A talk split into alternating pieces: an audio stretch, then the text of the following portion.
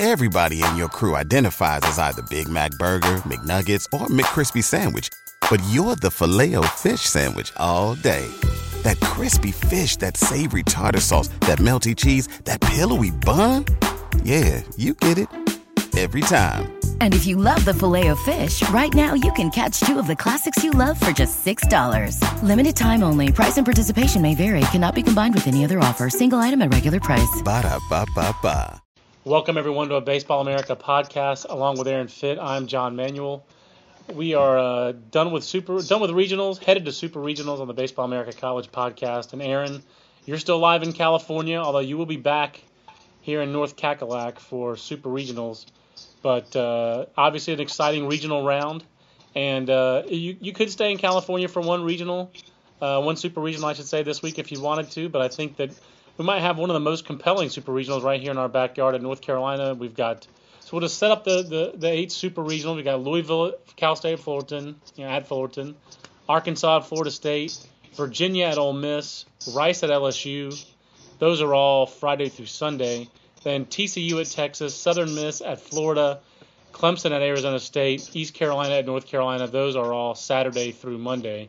So, Aaron, let's kick it right off with Louisville at Fullerton. You were at Fullerton this weekend.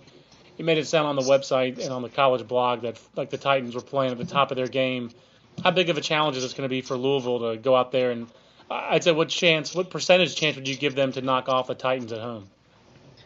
not a very good chance, John. And, and I have a lot of respect for Louisville's program and their team. And uh, you know, I think Louisville won a very difficult regional. I mean, that uh, there were four really good teams in that regional, in my opinion.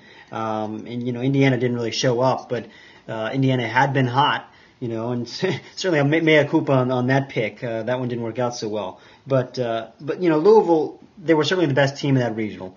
Um, you know, the thing is, Fullerton is just is just firing on all cylinders, and and you know this is as good as a team you know as, as they've had as they've had there since they won their national championship in 2004. And they've had some great teams over the last few years, but uh, I couldn't be more impressed with. Um, with their offense, certainly the, the relentlessness of that offense, uh, the aggressiveness of it. They they just take extra bases at will. They have so much team speed, um, but they they play such great defense and and their pitching, you know, their pitching looks really good. I mean, I saw Tyler Pill on Sunday; he was phenomenal uh, as advertised, and uh, Noe Ramirez was outstanding again, and Daniel Renken uh, battled through eight solid innings, and he looked pretty good. So. I mean, the bullpen has been figured out there. They've got their guys in the back, um, you know, and, and, and I just think that this team has no weaknesses. They're at home.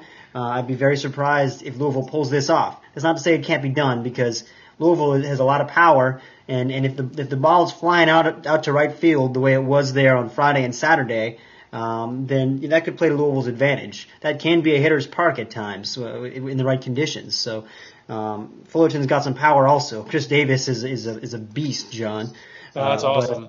Th- this should be. I think it'll be an interesting regional, but I, I do think Fullerton wins both. I do think it's awesome that uh, a key key part of Fullerton's team this year that Khris Davis has been an offensive force. And we knew how good their sophomore class was, Aaron. Uh, I think we thought that maybe their senior class would provide some of the power, and in Jared Clark he does a little bit. But Khris Davis really turning it on as a junior, I think, is a difference maker for this team. So they've they've got talent in the freshman and sophomore classes, but they, I think they needed an upperclassman to step forward, and Khris Davis has done that for Fullerton. Uh, for me, I do think it's an interesting contrast of styles. I don't think this is not some Judy team that that uh, Fullerton has out there. They can hit.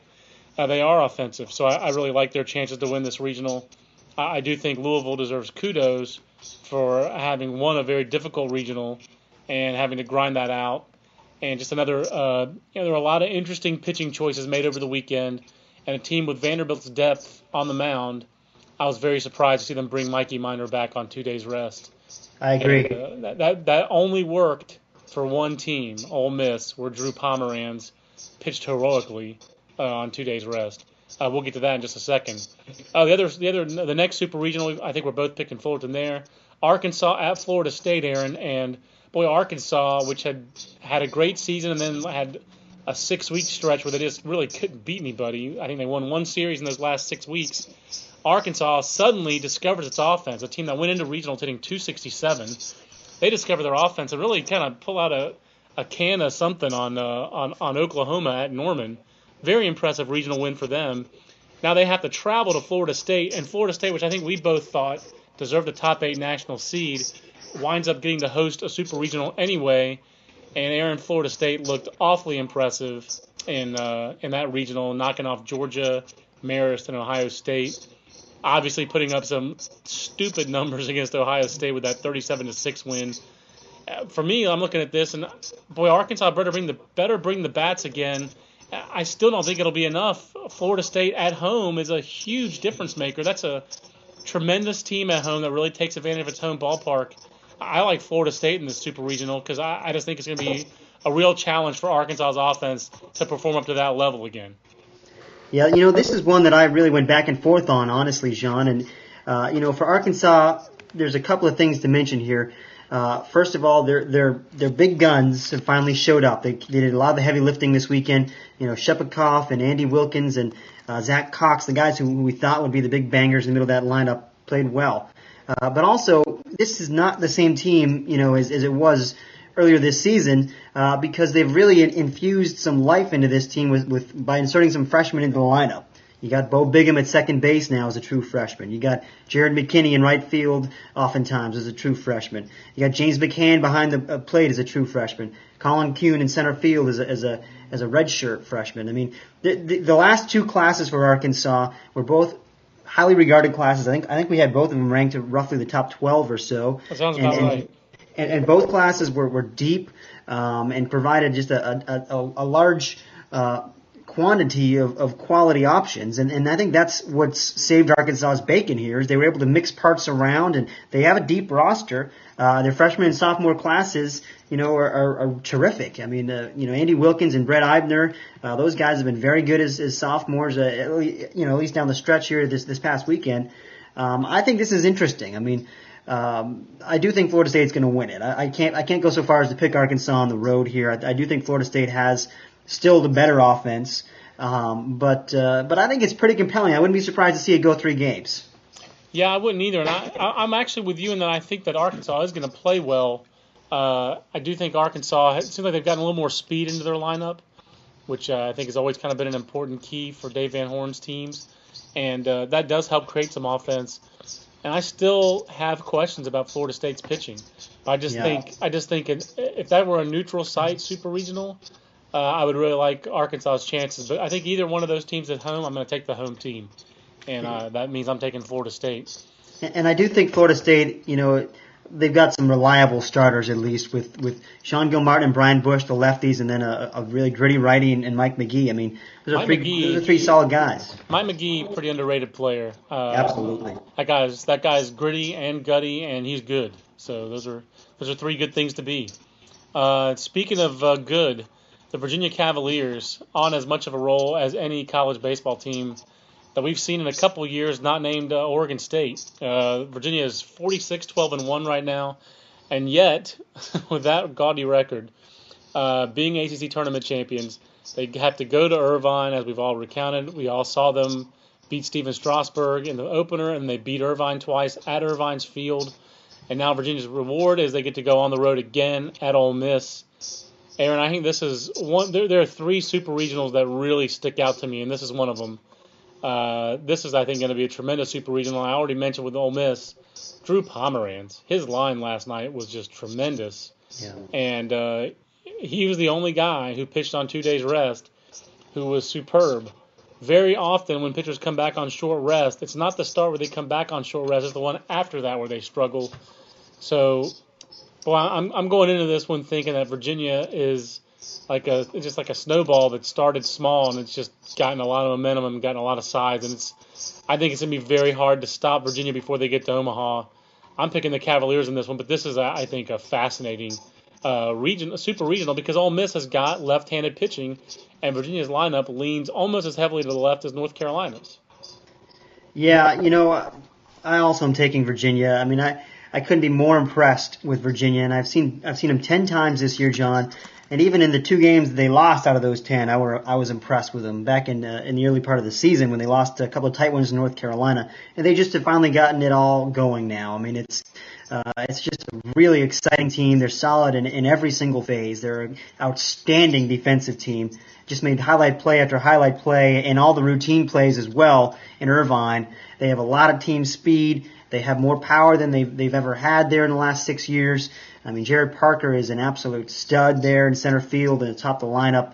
Uh, it's a deep lineup. It's a, a great approach on the mound. They've got a, a very solid bullpen with, with Kevin Arico and, and Tyler Wilson setting them up back there. And they've got three quality starters in, in Robert Morey and Andrew Carraway and, um, and Danny Hultzen, of course, the lefty. So I, I wonder what Pomeranz is going to have left in the tank next week. And like you said, it's, it can be that, that start afterwards that really catches up to you. Uh, he's key for Ole Miss because he's their best pitcher. He's really been the only guy that they've been able to count on consistently. The other guys have had their moments. Uh, you know, Phillip Irwin and, and Brett Bukvich and Nathan Baker, those guys have had their moments, but they've been a little more up and down, and they're not the kind of guys who are going to shut down an offense like Virginia's. So, um, eh, you know, the atmosphere is a little bit of an X factor because certainly Ole Miss plays very well at home, but Virginia, I think, has shown that it can go on the road and win. Um, I like the Cavaliers here. Yeah, I mean, uh, I think I, I, I just you know Drew Pomeranz can't pitch every game. I mean, 16 strikeouts on two days rest like he did last night. Uh, that's that's remarkable. It's really remarkable. And he is a lefty, and he's a he's a really good lefty. But I I, I don't know. You know, I don't I don't I think that's what you have to have to beat Virginia. You have to throw some left-handers at him and some left-handers with some stuff. Uh, because they've shown they can beat the best right-handers in the country. They beat Strasburg, not like they pummeled him, but they did pummel Alex White. Uh, you know, I don't know that Ole Miss uh, has those kind of right-handed arms, but they do have those. I mean, they're, they're good, but I mean Nathan Baker's left-handed, correct? Yeah. So you're gonna have to have Nathan Baker come through. Although he's not even necessarily in the weekend rotation.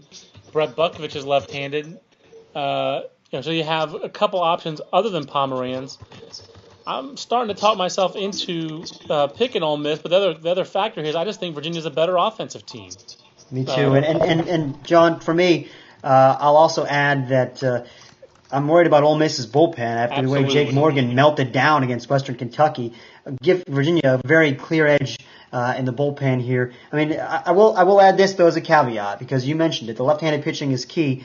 Uh, Noel Avison for for Irvine kept Virginia in check on Sunday for about five innings, and uh, they still were able to get enough to, to, to win that game, of course. But you, you can you can at least keep them in check if you got a good lefty. I mean, Daniel uh, Bibona did it, and uh, was really kind of let down by his defense, right? Well, they didn't face Bibona. Bibona went against, went against Fresno. I'm sorry. Who was the pitcher for that Irvine used against them? They they used Noel Avison on Sunday, and they used uh, Christian Bergman on the right-hander right on Saturday. Okay, that's right. I'm, I'm, I'm remembering my regional wrong, but yeah, like you said, I mean, the Virginia's very good offensively. It's a deeper lineup. Uh, I just I think that's that's that's just a that's a great super regional. That's all there is to it. That's a great super regional. I'm not picking against Virginia right now, not at this point, not with the head of steam they have going. Uh, I just we mentioned it over the weekend. Try to think of a, another team this year, Aaron, that has won. Uh, well, I guess six of their last seven games have been against two wins against UC Irvine, uh, beating Stephen Strasburg, beating North Carolina, Clemson, and Florida State in the ACC tournament. I don't think any other team in the country has a stretch of six wins in a row like that. Can you think of anybody? No, I think that's I think that's the best stretch of two weeks uh, we've seen from anybody all year long. Yeah, I think Virginia's playing as well as anybody in the country has played all year. They're number five in our weekly rankings, which are updated at baseballamerica.com. Not that they really matter this time of year, but they are there. So, uh, and then the other super region on this side of the bracket that is just so compelling is Rice at LSU. And uh, I actually got an email, and, we, and we're going to take a couple emails actually here in, in between brackets at podcast at baseballamerica.com, uh, where someone pointed out that on Warren Nolan's rankings, uh, that LSU is the seven and Rice has a ten in the WarrenNolan.com RPIs. I, you know, we have LSU number one in our rankings this week. I That's right. Remember. I think LSU has lost two series all year. They've been great start to finish. They won the SEC regular season and tournament. I don't understand why they rank low in the on all these uh, RPI kind of rankings, but I, I think we both thought Rice should have been a top eight national seed, and LSU as a three was almost underranked as a number three seed. This is going to be a tremendous super regional, potentially, but something tells me that Rice has spent everything it has to win that home regional. I think LSU is actually going to roll in this. I think LSU is better set up on the mound I don't know how many more heroics Ryan Berry has left in his shoulder, but I'm going to guess it's not one more weekend. And I, I'm, I'm picking LSU actually to kind of roll uh, against Rice. I think good pitching beats good hitting, and uh, LSU's got more good pitching. You know, I, I was debating this with a scout today, John, who's seen both of these teams, and, and he agrees with you that LSU, he thinks LSU is going to roll. I think it's going to be competitive. I think it's going to be a three-game super regional. Uh, you know, I, do think that that Mike Ojala at 84 to 88 miles an hour, which is apparently what he's been the last couple of weeks. I mean, hey, give him credit. He's really, really gritted out a couple of good performances here. But that's not going to get it done against Ellis. It's just not. Those guys are too good offensively. Um, you know, Ryan Berry's been pretty good. He's not quite back to where he was earlier this year. The reports I've gotten are he's he's about 88 to 90. You know, so he's he's not 89, 92 like he was. You know, before he got hurt. But he's been obviously terrific. Um, I just think Rice finds a way to, to, to pull out a win here. That this team is so tough. I mean, they're they're just so mentally tough and well coached and um, and resilient as they proved this weekend uh, by coming back and beating Kansas State twice. Um, but LSU is, is just has more firepower. Uh, they've got the, the healthier one-two punch. Uh, I like their situation better in the bullpen, and and they're at home. I mean, I, I think LSU takes it in three games. Yeah, uh, like I said, I, I you, you make a nice case for Rice. They do have some other depth out there with Taylor Wall and you know Jordan Rogers threw well. He's been pretty consistent for them out of the bullpen this year. I just don't like their chances. I just I think LSU is uh, I think LSU is the most complete team out there right now. They just the the only caveat with LSU really is pitching depth. I, I don't see any other really real weakness with that LSU team. Do you? And you know they've really answered the pitching depth thing. They I did in mean, the you know, SEC not hundred percent, but you're right. In the SEC tournament, you know, when they get big performances from guys like you know uh, Nolan Cain and, and you know those kind of middle of the you know uh, Bradshaw, you know those kind of guys that they really needed to step forward. I mean, I don't think this team really has a discernible weak. I don't think so either. Well, we've had lots of podcast questions at uh, podcast at baseballamerica.com. So uh, I think we actually agreed on all of our choices, though, Aaron, uh, which was That's not, not very- That's not very compelling uh, podcasting, John. Oh, that's your opinion. Titans, Seminoles, Rebels uh, losing to the Cavaliers, and uh, Tigers, LSU Tigers. So we have three out of the four ho- home teams uh, we're predicting to win on that side of the bracket. Let's take a couple of these podcast questions. Podcast at baseballamerica.com. And we want to remind everyone that you can follow Baseball America on Twitter, twitter.com backslash Baseball America. Pretty simple. Um, Wendell in New Orleans uh, actually wants to follow up a little bit on that LSU. Um, he's the one who told me that uh, you know Rice is ten and LSU is seven. Uh, he sees that he thought that Virginia, with their number four RPI, having to travel to Ole Miss is the biggest outrage. Talk about insane. He's definitely been listening to the podcast. He's talking like Aaron Fitt. Um, how good are Rice's top two pitchers compared with Ranaudo and Coleman for LSU? Uh, my feeling is the series goes three and Rice wins with better backline starting pitching. Ross has struggled overall overall last half of the year. And how big of a factor is schedule? Even though Rice uh, in Conference USA, they've done better than people expected this year. So obviously, Conference USA with three teams uh, advancing to super regionals. Uh, Aaron, what do you think? I guess at that point, uh, the, the real question that we already haven't answered, I guess, is: Is Virginia at Ole Miss the biggest outrage in the field? Are we over our outrage? Uh, at this point, I think I'm mostly over my outrage. I think uh, I expected Ole Miss to host that Super Regional as the higher seed. Uh, you know, I think just you know it would have been surprising if they had reversed course at this juncture and and and sent uh, the Rebels to, to to Charlottesville. But as for the other point uh, that Wendell made about the starting pitching, you know, Ranaudo and Coleman is is uh, I think for me uh, at this point a much better duo. Yep. And it, and if it was if this was happening in you know early March, it's a different story. But Anthony Ranaudo has been has just has dominant stuff. He's completely healthy. I mean, he's really looked good with that that heavy uh, heavy sinking fastball and the curveball. And and Louis Coleman, of course, the SEC Pitcher of the Year. Uh, there's no question who the better one-two punch is here for me, John. Yeah, I think the only only one that I can compare with it is uh, what you have over at Arizona State with Yeah. uh, Leak, and if he's healthy, Josh Spence. And that's a tough call. I think I would take Leak and Spence just because I t- I'll take Leak out of any all those pitchers as good as Ranaudo has been, and as good as Louis Coleman has been. I would take Leak over any of those guys. But I, I would take Rice's duo because, like you mentioned, Spence, you know, is he, he's not 100. percent He's not 100. percent I mean, he's he's been he's back, but he's not 100. percent So I'll take the two healthy guys. Uh, that's going on a limb there, taking the healthy guys. Uh, we also had uh, uh, just a good comment email here from Michael Duncan. Good call on the Rice Kansas State showdown that Kansas State would win Saturday but lose overall. I think we both called that in last week's podcast. And uh, despite the outcome, I still think Sam Houston State and Xavier should have been reversed in seeding. Overall, I'm glad us Rice fans could show Xavier and K State and their fans a good weekend of college baseball. So a gracious email from Michael Duncan. Um, wasn't sure if you had any uh, any comments on that. Uh, no, not okay. really. All right. Well, Matt Purvis also emails, and this is a good one about Southern Mississippi as we transition to the other side of the bracket. In your regional podcast, both of you said Southern Miss was glad to be there. You also predicted Elon or Georgia Tech would outslug Southern Miss to win the regional.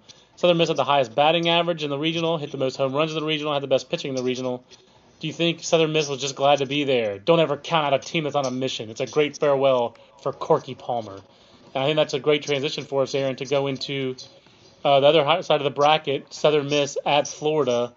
Um, talk a little bit about how how did Southern Miss, which I don't think deserved to be in the tournament, how did they go to Atlanta and win that regional? Do you really kind of lay that one a little bit at Danny Hall? It really seemed like Coach Hall, who I think is a great guy and really respect, did not uh, do his best with that roster this weekend. No, I don't think he did. I, I think that's a big factor. Now, I'm not going to take any, anything away from Southern Miss, and we'll get right. to those guys in a second. But I mean, Danny Hall made some real head scratchers here. I thought it was a mistake to start Deck McGuire in the first game. Um, you know, I, I think that uh, it was a, an even bigger mistake to bring Deck McGuire back on two days rest uh, on Monday. Um, and you know, I mean, the, starting a freshman second baseman for defensive purposes and then having that guy make three errors and, and a costly loss. I mean, it, there was there were a number of things here that just didn't make sense, and I, you know, it's it's it's a shame for Georgia Tech that it had to it had to end that way. But I mean, give Southern Miss a lot of credit. I mean, the, these guys are. You know, I didn't think uh, the, the the emailer is right, John. Uh, we were wrong about this one. I didn't think Southern Miss could swing the bats like this. They haven't really done it this year. I mean, they've had a couple of outbursts, uh, but uh, you know, for the most part, since they lost Brian Dozier, this offense hadn't been the same. I mean, they did they did score uh, you know, 15 runs, I think, against Tulane in the conference tournament one game. So, I mean, there, there were flashes of it, mostly they were winning games, you know, scoring three, five, you know, seven runs. Uh, I didn't think I didn't think they'd score 17 runs against Elon and 10 against Georgia Tech and and 12 in another game against Georgia. I just didn't see it coming. So, uh, you know, give give Southern Miss credit. They're they're they're clearly a hot team right now, um, and, and and I think a key for them has been you know, yeah, they don't have Dozier as shortstop, but uh, the guy they plugged in at shortstop is a freshman, uh, B.A. Vollmuth. Uh, hit two home runs and drove in five in that nine-run second inning yesterday. So yeah, in one inning, uh, yeah. You know, Southern Miss is a is a good team. If you if you if you look back to the scouting report that we ran on them uh, earlier this season, right before their their Cal State Fullerton series, uh, when they got swept. Um, right before that series, the, the, we ran a scouting report breaking them down, and you know it was pretty glowing, John. I mean, it talked about how how good of a college baseball team they are. They they may not be you know laden with professional prospects, but they find ways to beat you. They do everything right. They play good defense. They get timely hitting. They can they can hit and run, and you know uh, play the small ball where they need to. And I mean, this weekend I think they just had the bats going. Well, here's the other thing that they, they, they almost always have good bullpens. They've had good bullpens there as long as I've been here. Chad Bradford is their biggest name, big league alumnus. Uh, he was a reliever there. Uh, I think that guy's name was Austin Tab or Tubb. It was another submarine right-hander. Tyler Kahn, most recently. Tyler Kahn. So, and now this year they got Cargill having a really nice year. And then I know I've talked to a couple scouts uh, doing Mississippi draft coverage who say, you know, their one two are two pretty good guys. Now they're small, Todd McInnis and J.R. Ballinger, but those guys are going to keep Southern Miss in most games for five, six, seven innings. And then Corky Palmer has done a great job, like I just said, over the last 10, 12, 15 years of putting together good bullpens. So they are they are a legitimate, dangerous team. All that said, I'm taking Florida. I think the Gators have more talent. I think the Gators are well coached. I think the Gators are the home team. I think I just have to think that a little bit of this uh, Corky Palmer magic has to rub off at some time, or uh, wear off, I should say, at some time. Uh, but it wouldn't shock me if uh, if Southern Miss went down there and won a game because Florida is a really really young team. I think the Gators are going to get uh, get to Omaha a little bit ahead of schedule uh, and get back to Omaha for the first time since 2005, which will be pretty impressive in just year two of the Kevin O'Sullivan uh, uh, you know regime there in, in, in Gainesville. Uh, who, who are you picking in that one? I'm going to take Florida also for the reasons you mentioned. I think these teams are actually kind of similar. I think that they're both, you know, statistically they don't blow you away. Uh, Florida is more talented, but uh, you know, I, I think offensively and, and defensively they have, they have similar styles. Um, you know, but but like you said, Florida's at home. I do think they're more talented. Um, I like the way the middle of their lineup has been playing. Preston Tucker, in particular, Yeah. uh, has had a sensational freshman year and just kept on bashing this weekend. He's got 83 Um, RBIs now, Aaron. That's that's uh, it's pretty crazy. Um, It's a school. It's a school. A single season school record at Florida, and they've had some sluggers pass through there. Uh, so you know, it's it, it's a good athletic team. Avery Barnes and Matt den Dekker, and you know, they've got some veterans in there like like Barnes and uh, Brandon MacArthur, who's been around forever. Uh, you know, I, I think I, he's I almost think I think age. yeah, I think he is your age, John. Um, I, I like Florida here.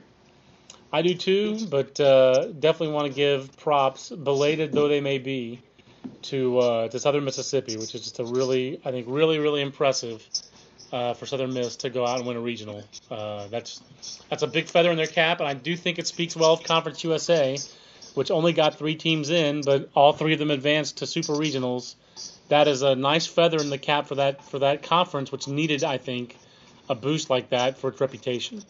Uh, TCU at Texas, an old Southwest Conference matchup going on in the Super Regional. The Horned Frogs won their first regional in 114 seasons of baseball, Aaron.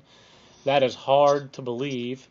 But Jim Schlossnagle wins a regional, and now he takes the Horned Frogs down to, te- uh, to Austin, where Texas coming off, I believe uh, the only word to use for that regional is epic, uh, as Texas goes in 25 innings to beat Boston College, and then seven runs in the ninth to beat Army in the championship game with a walk-off grand slam by Preston Clark.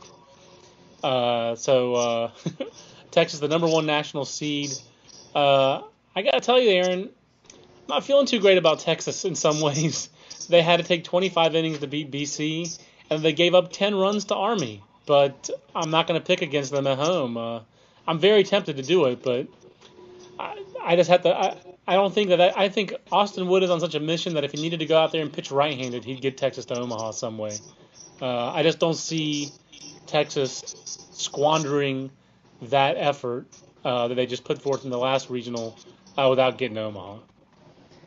I think you're probably right, John. I, you know, this is I think is a very interesting super regional, and, and like you, I went back and forth on it. I was very tempted to pick TCU because, uh, you know, TCU is has proven itself all year long against top top opponents, and they played a great schedule, and uh, you know their their pitching staff is constructed similarly, similarly, John, to a team we'll talk about shortly here, the Clemson Tigers, in that they don't have, you know, a, a, a a Chance Ruffin at the top or a you know Right. a, a, an Anthony Ranaudo or any of those kind of guys. It's just it's just 12 guys deep and they're all about the same. They, they they're all pretty good. Um, so you know it's just a matter of they, they they're able to ride the hot the hot hand so to speak and um, that's a nice that's a nice luxury. But Texas you know Texas has has a pretty good luxury here too on the mound and, and, and certainly in a three game super regional. Um, I like Texas's top tier arms more. Um, I, I think I think TCU actually I like their offense a little bit more, but uh, you know Ed Disch-Falk runs can be hard to come by. I'll, I'll, I'll throw out the Army game on Sunday as is uh, chalk it up to fatigue a little bit. Um, I'm going to take Texas here, but I think it, it could go either way. I really do. I tell you, this, this is the one where I was most tempted. Of the ones we've talked about so far, where I was most tempted to pick the upset. I think, like you said, if TCU, if I felt a little bit better about TCU's pitching, I think I would pick TCU. But I just can't quite get on board. They don't have a Lance Broadway. They don't have, um, oh, uh, who- Jake Arrieta. Exactly. They don't have some of those guys they've had in the past.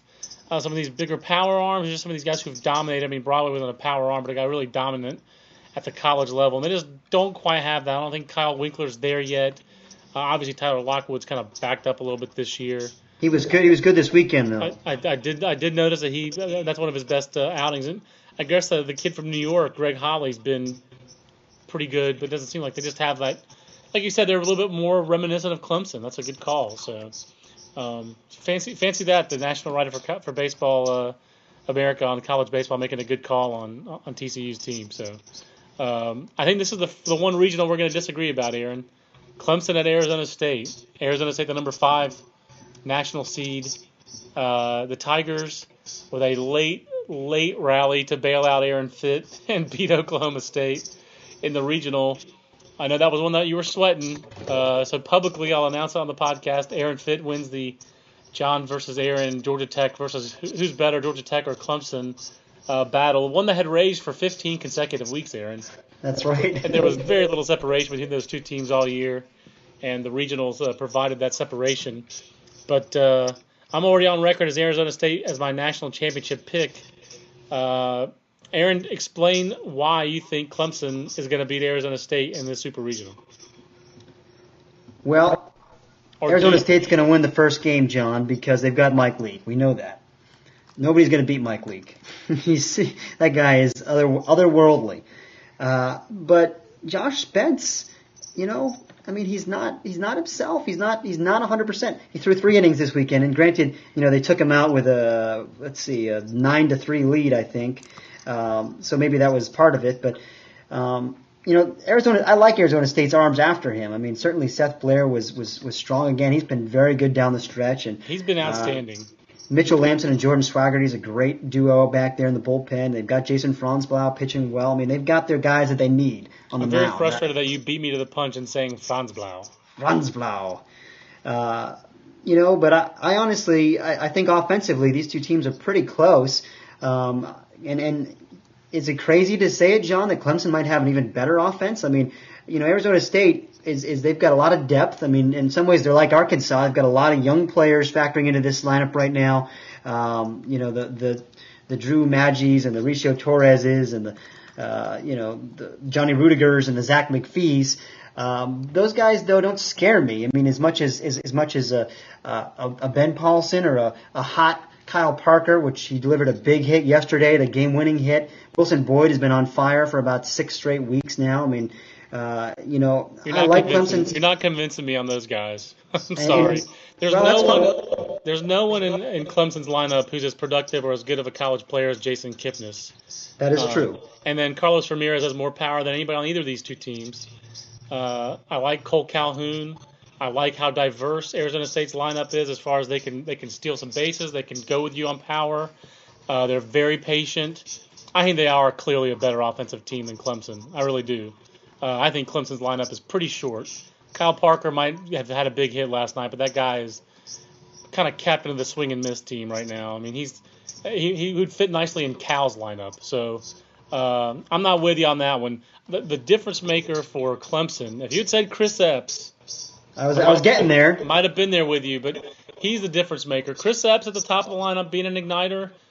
That starts to make me think that Clemson that, that changes the dynamic of Clemson's lineup a little bit. But uh, I think Arizona State, number one in their ballpark, number two with their coach. Pat Murphy's the offensive coach. Uh, this team, after all the talent they lost, is still crushing the ball. And uh, I, I, I like their pitching. I do like the fact that Franzblau pitched well. I really like the fact that Seth Blair pitched well. Uh, I'm encouraged that Josh Spence gave him three innings against, uh, you know, against like as we've talked about all year, a very, very powerful Kent State lineup, and uh, I think that was a good test for him. He's got a little more time off. Uh, I won't say that no one can beat Mike Leake because somebody beat Stephen Strasburg. And Stephen Strasburg's better than Mike Leake. But if I had one game to win in college baseball this year, it would probably be Mike Leake. That's probably the guy I would take. Uh, I've never heard anybody say a bad thing about the guy. Uh, I just don't think uh, that he's not going to get to Omaha this year. So I'm, I, I understand your arguments about Clemson, though. I do think one thing that's a little underrated about Clemson is they they can grind out at, bat, at bats. I'm just not sold on the power, and I think you got to play a little bit of a power game in the desert at Arizona State. I, I, I think I think certainly Arizona State is the safe pick, but I mean I, I, I like I just like the way Jeff Schaus and Ben Paulsen and Wilson Boyd in particular, and also Kyle Parker a little bit, and Chris Epps. I mean I, I like the way those guys have been swinging it. Um, I, I, think that they're going to hit some home runs out there. I, I'm going out on a limb. I will acknowledge that Arizona State is the much safer pick, maybe the smarter pick. uh, but I'm going to take Clemson. Clemson is what's known as the stubborn pick. So. The stubborn pick is right. but uh, I'll also give this to Clemson.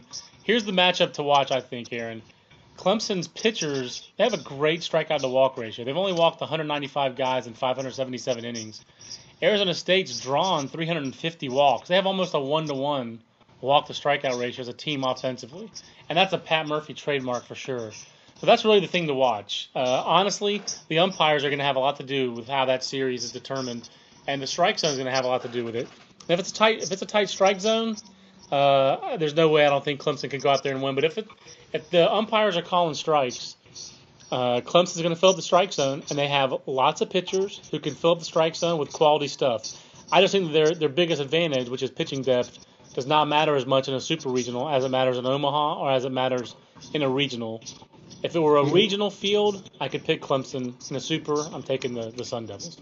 You just made about four outstanding points in a row there, John. Great insights. Uh, it's uh, every once in a while, uh, you know, uh, that happens. Not usually. Uh, East Carolina at North Carolina, the final super regional. I think it's the one that both of us are going to be at. Are we going to both be at that, Aaron?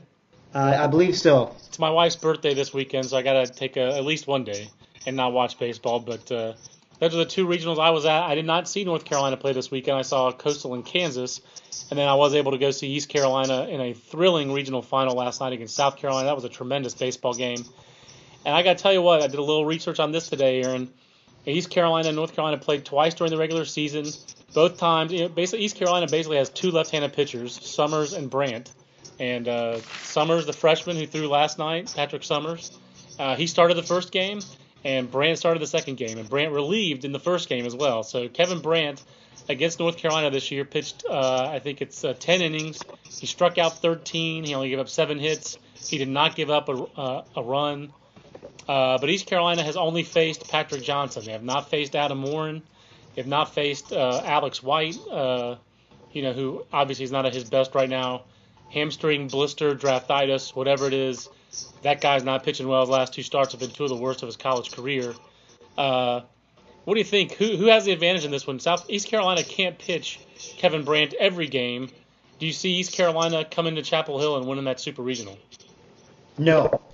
Uh, I'm I'm curious to see how much they will use Kevin Brandt because I mean Seth Maness and, and Chris Heston have been their one two all year long, uh, and then you know really Brad Mincey's been their number three. I mean, are, are they going to now?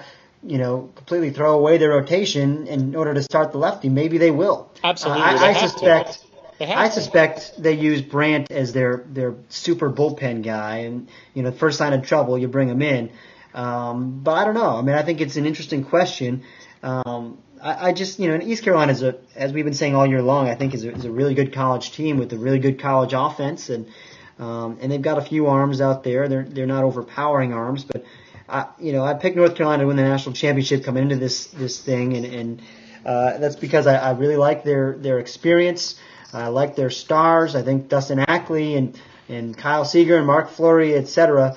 Um, you know, Seager and, and Ackley in particular, they can hit lefties even if you throw Kevin Brandt out. And maybe maybe they didn't do great against those guys this year, but um, North Carolina on the mound to me is far superior. Uh, this park is not as offensive as uh, Clark LeClair Stadium. I don't think East Carolina is going to score the way it did this past weekend against North Carolina's pitching staff in that ballpark. Uh, so I'm going to take the home team here. Yeah, I think I'm going to do that too. I will say that uh, Brandt pitched very well in the regional uh, against South Carolina. He pitched into the ninth inning. Um, uh, Heston pitched poorly in both outings. He pitched poorly against Binghamton. He pitched poorly last night in relief against South CAC. So uh, I think you are going to see Kevin Brandt as a starter, and uh, I'll be stunned if, if, if you don't. And I, I don't think Heston's in the weekend rotation for that team anymore. Uh, uh, they pitched him in the first game against Binghamton. That's kind of a he's like a number three or number four starter role really. And uh, I, I think you have to go matchup. I think everybody on the planet knows the way to beat North Carolina is to throw a left-hander with breaking stuff. And That's have, what I would do. and when you have somebody who has had success against them already, I think you have to do that. So to me, the difference maker for this for North Carolina is Adam Warren.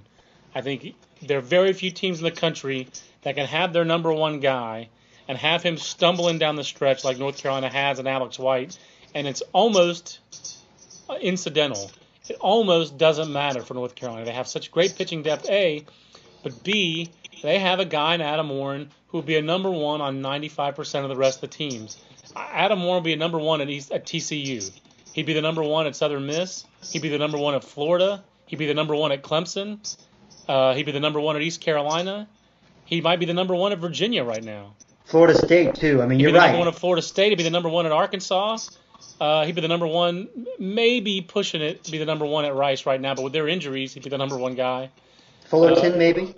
Uh, it's touch and go. But that guy, with his experience and the fact that he's up to 94 these days, he's sitting with an average to plus fastball, average slider, tremendous college command. That guy's a true college number one starter.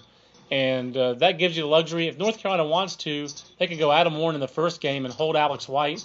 And boy, if they need Alex White of the bullpen, they can go to Alex White of the bullpen, where we saw him really excel last year in Omaha. And even in the game where Virginia beat him, you saw Alex White 94 to 97 and dominant for two innings, and then they got to him. So Adam Warren is the difference maker as far as I'm concerned for North Carolina. That's what uh, he, he he makes that go. So I'm very excited, Aaron, that neither one of us lost our Omaha pick uh, in the regional round. That's a good thing. So before we wrap up the podcast, let's go ahead and take uh, two more podcast questions at podcast at baseballamerica.com.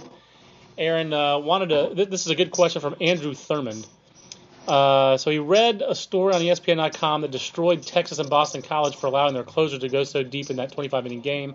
Isn't using Drew Pomeranz and Deck McGuire, among others, on two days rest much more dangerous? Also, he saw that there were a lot of pitchers, more pitchers were in the 120 pitch club this weekend. In Austin Wood's case, particularly, I think the rants are a bit ridiculous. He's a senior playing for a national championship. Who knows if he'll get to the big leagues? I understand getting upset, upset about abusing a pitcher every weekend. Playing the postseason is different. Um, and that's uh, Andrew Thurman, Duke Law School student, um, asking that question. So, Aaron, I put it to you. Uh, I talked to Mike Belfiore today and getting ready to write a story about it.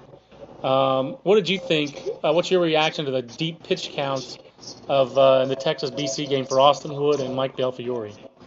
I, I think Andrew, uh, the emailer, is, is, is right on. I, I think it's you know I think it's much more dangerous to, to bring back your ace on two days rest after, especially you know, Drew Pomeranz pitched eight innings. Mike Minor th- threw nine innings. I mean, Deck McGuire had a, had a long outing. I mean, those guys all threw well, over 100 pitches. Um, you're going to bring those guys back on two days rest? Uh, to me, that's much worse. I, I, I agree with I agree with the the, the emailer. Um, you know, I, I think that uh, uh, Belfiore in particular. I, I don't think that was at all egregious. That guy, um, he went nine innings, and, and Mik Aoki took him out after nine innings, even though he was dominating. Um, and and he's listen, he's not a typical one inning college clo- or one inning closer. He's people on the national level who don't understand college baseball need to need to understand that it's not the same as in Major League Baseball where you've got a closer who throws three outs. It's not how it works. I mean, Belfiore's been extended this year. He threw five or six innings at Duke. Um, he was fresh, and he's you know there's nothing wrong with that to me. And in Austin Wood, you know, maybe you're getting a little bit closer to the line. You're going to throw 169 pitches over, over 13 innings. But again, I mean, you know, Texas is is is I think John, a point that you made yesterday, uh, one of the more one of the most powerful brand names in sports, and and I think it means a lot for Austin Wood to get Texas to Omaha. Uh, I think I think it's you know probably you can make I think you can make a case that it means more to him to get Texas to Omaha than it does uh, for his, his professional career, and that's his choice. And uh, you know, I understand that the, the, coaching staff does have a responsibility to protect its arms, but um, you know, I, I, think that one's a little bit hazy for me. Yeah, I don't think I don't know why I'm doing that, but I don't think there's any way uh, that you can defend 169 pitches. But I do think you can try to understand it and not condemn it offhand as wrong. And you know, uh, I was watching Bill Maher the other day, and he was talking about food, and he was talking about uh, you know, he was classifying food as good or evil, you know?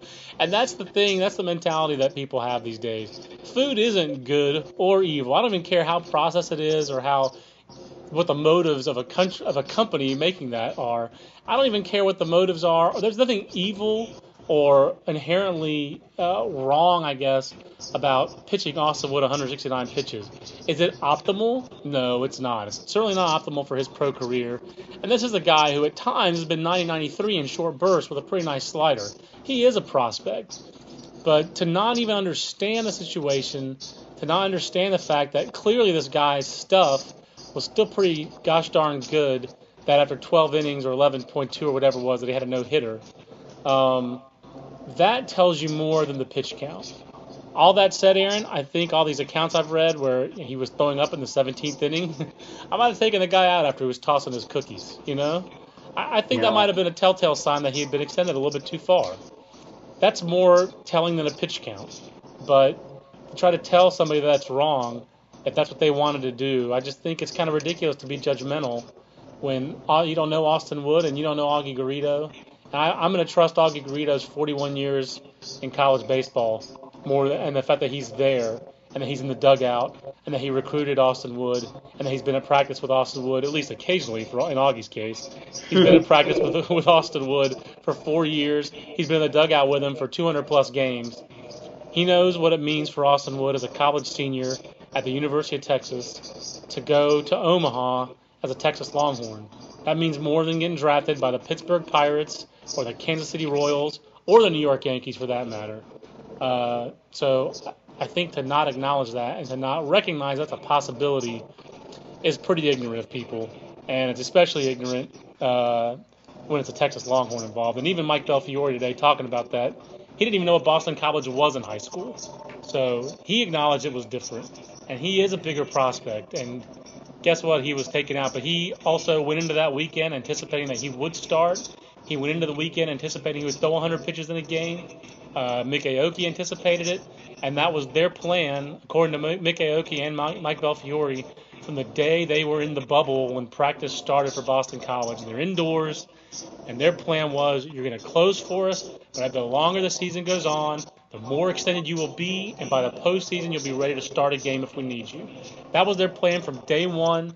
They executed that plan to perfection, and that's a reason, one of the big reasons I think that Mike Belfiore was so good in that game, 92 to 93 into his sixth inning of work, uh, with a, a, dirty slider at 79-82, and uh, that's why he was able to shut down Texas on three hits in nine plus innings and strike out what was it 13. And you can't do that unless you're prepared to do it. So I think the criticism of it is pretty knee jerk, pretty stupid, pretty ignorant of college baseball, and, and frankly disrespectful of those players and and, dis- and what that and what college baseball means and what the regional means. So uh, I'm pretty tired of it. Glad to glad to have that hopefully in the past. Looking forward to addressing that on BaseballAmerica.com in an article. Aaron, you want to take one more podcast question, or should we wrap it up? Uh, it's your call, John. You're in charge. Oh, we got plenty of these, so uh, I'll, I'll, get one more. Uh, Vermont Cavalier D. Dickey wants to ask uh, with only a handful of hosts failed to advance. Uh, great uh, analysis, great stuff. Your analysis turned out to be very accurate, but surely you could name five surprises from regionals. Uh, what was the biggest surprise, I guess, out of regionals for you, Aaron? Well, obviously, I think it's Southern Miss. I mean, there's no question. I didn't give them. Well, I gave them very, very, very little chance to win that regional. I, in, in, a, in, in regional with three teams that were all considerably more offensive, um, for Southern Miss to slug the way it did uh, and win that thing, it was shocking to me. I think that's one. That, um, one of the other shocks was Georgia going out like suckers, losing to Ohio State. Was really surprised by that. Very surprised by the post game comments. Dave Perno calling out his team, uh, calling out a couple individual players on this team specifically. Uh, I was quite surprised by that. That Tallahassee regional had a lot going on. Very surprised and embarrassed for Ohio State to get beat 37 to six. That was a that was a pretty big shock to me. I, I really I did not see that happening. Uh, certainly, you never expect that. Uh, other other surprises for me. Very disappointed by Texas A&M preseason number one. I mean, you know, hey, we, we gotta we gotta wear it on that one. It, uh, that pick didn't work out well for us, but uh, you know that team was too talented uh, to to perform the way it did down the stretch and in regionals. Uh, very disappointing. I think yeah, that's a fair way to put it. It was a very disappointing season for Texas A&M. So hopefully, it was not a very disappointing podcast for those of you who listened. Uh, Aaron, great stuff. Uh, if I don't record it right, we won't do it again. So, thanks for uh, thanks for taking so much time and uh, being on the podcast. Look forward to having you back in the office. Uh, get back safe from California. Thanks, John. Okay, for Aaron Fitt, I'm John Manuel. We'll see you next week on the Baseball America College podcast. Until then, so long, everybody.